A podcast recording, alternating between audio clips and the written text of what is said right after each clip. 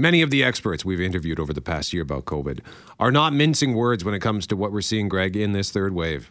Yeah, th- this was the tweet from local virologist Jason Kindrachuk after Ontario reported a record day of cases yesterday. Quote, provinces outside of Ontario need to wise up about this fast. Strategies need to be adapted now to reduce the toll from the variants of concern wave. We're well beyond debating if it's going to be bad it's bad. He goes on to say if you claim you can increase vaccinations in your communities, in all capital letters, he says, get it done. Yeah, we also heard from Winnipeg epidemiologist Cynthia Carr after a BC ski resort reported a variant of concern outbreak. She reached out to media to share how this serves as a reminder that, quote, yes, outdoors is safer, but not safe. That VOC's mutation allows for much better transmissibility inside and out. Cynthia Carr recommends keeping your masks on, circle small, distance wider, Greg. Yeah, and then there was this tweet from Dr. Gigi uh, Osler. Hashtag Manitoba. I have growing sense of dread. Remember the winter we had? That tweet then went on to share some data that sparked that feeling of dread. Dr. Osler is an ear, nose, and throat specialist and former president of the Canadian Medical Association. Good morning, Dr. Osler. Good morning.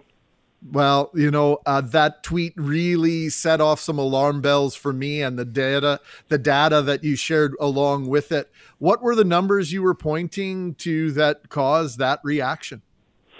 So the numbers were the R naught value or the reproductive value. And in Manitoba, as of yesterday, according to a biostatistician, and I've seen similar data from other epidemiologists, Currently, we have an R naught value of 1.3, which means for every one person infected with COVID, they could go on to infect 1.3 people.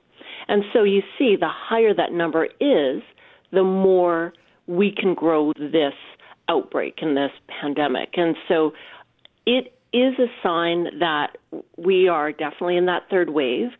And I also showed some data from back in early October 2020, and that's what had the alarm bells ringing for me. I was feeling that same sense of dread back in October as we were seeing those all of those indicators start to go up.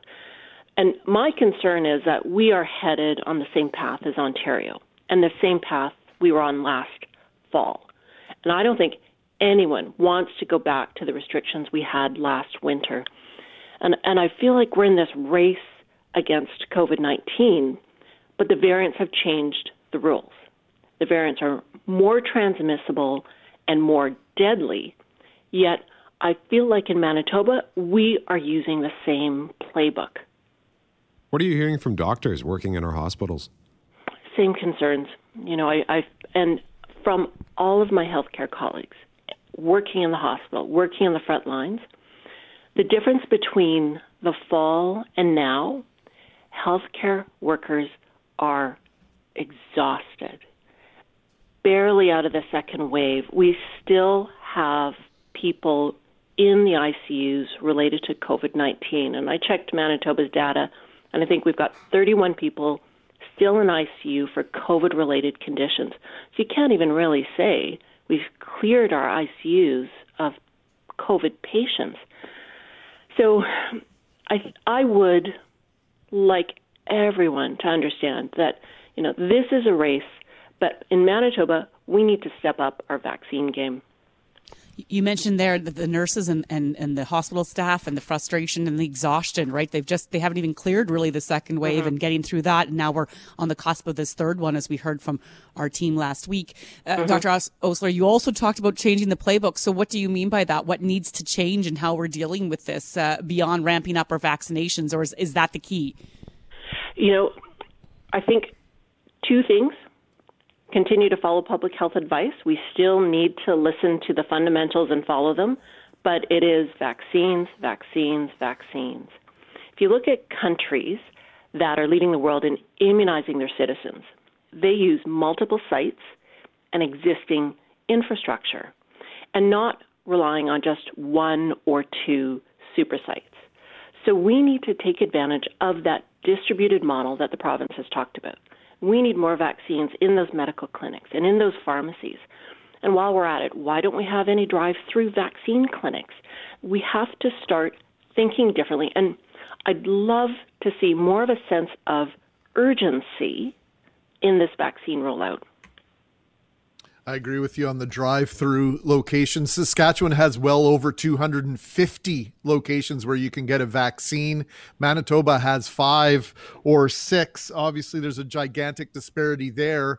And then if we look to the east and all the shutdowns, Dr. Osler, in Ontario, and they're in this midst of this four week lockdown. And I, I know it's not a complete lockdown, but is that where we're headed in Manitoba?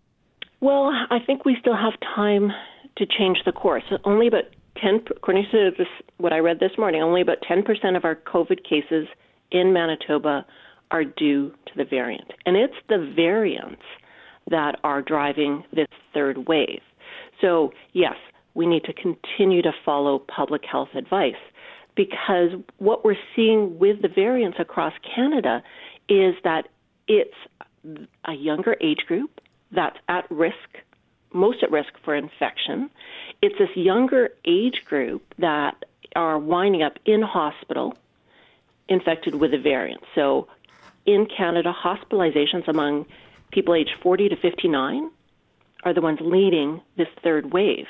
And if you look at who's eligible in Manitoba, it's not that age group.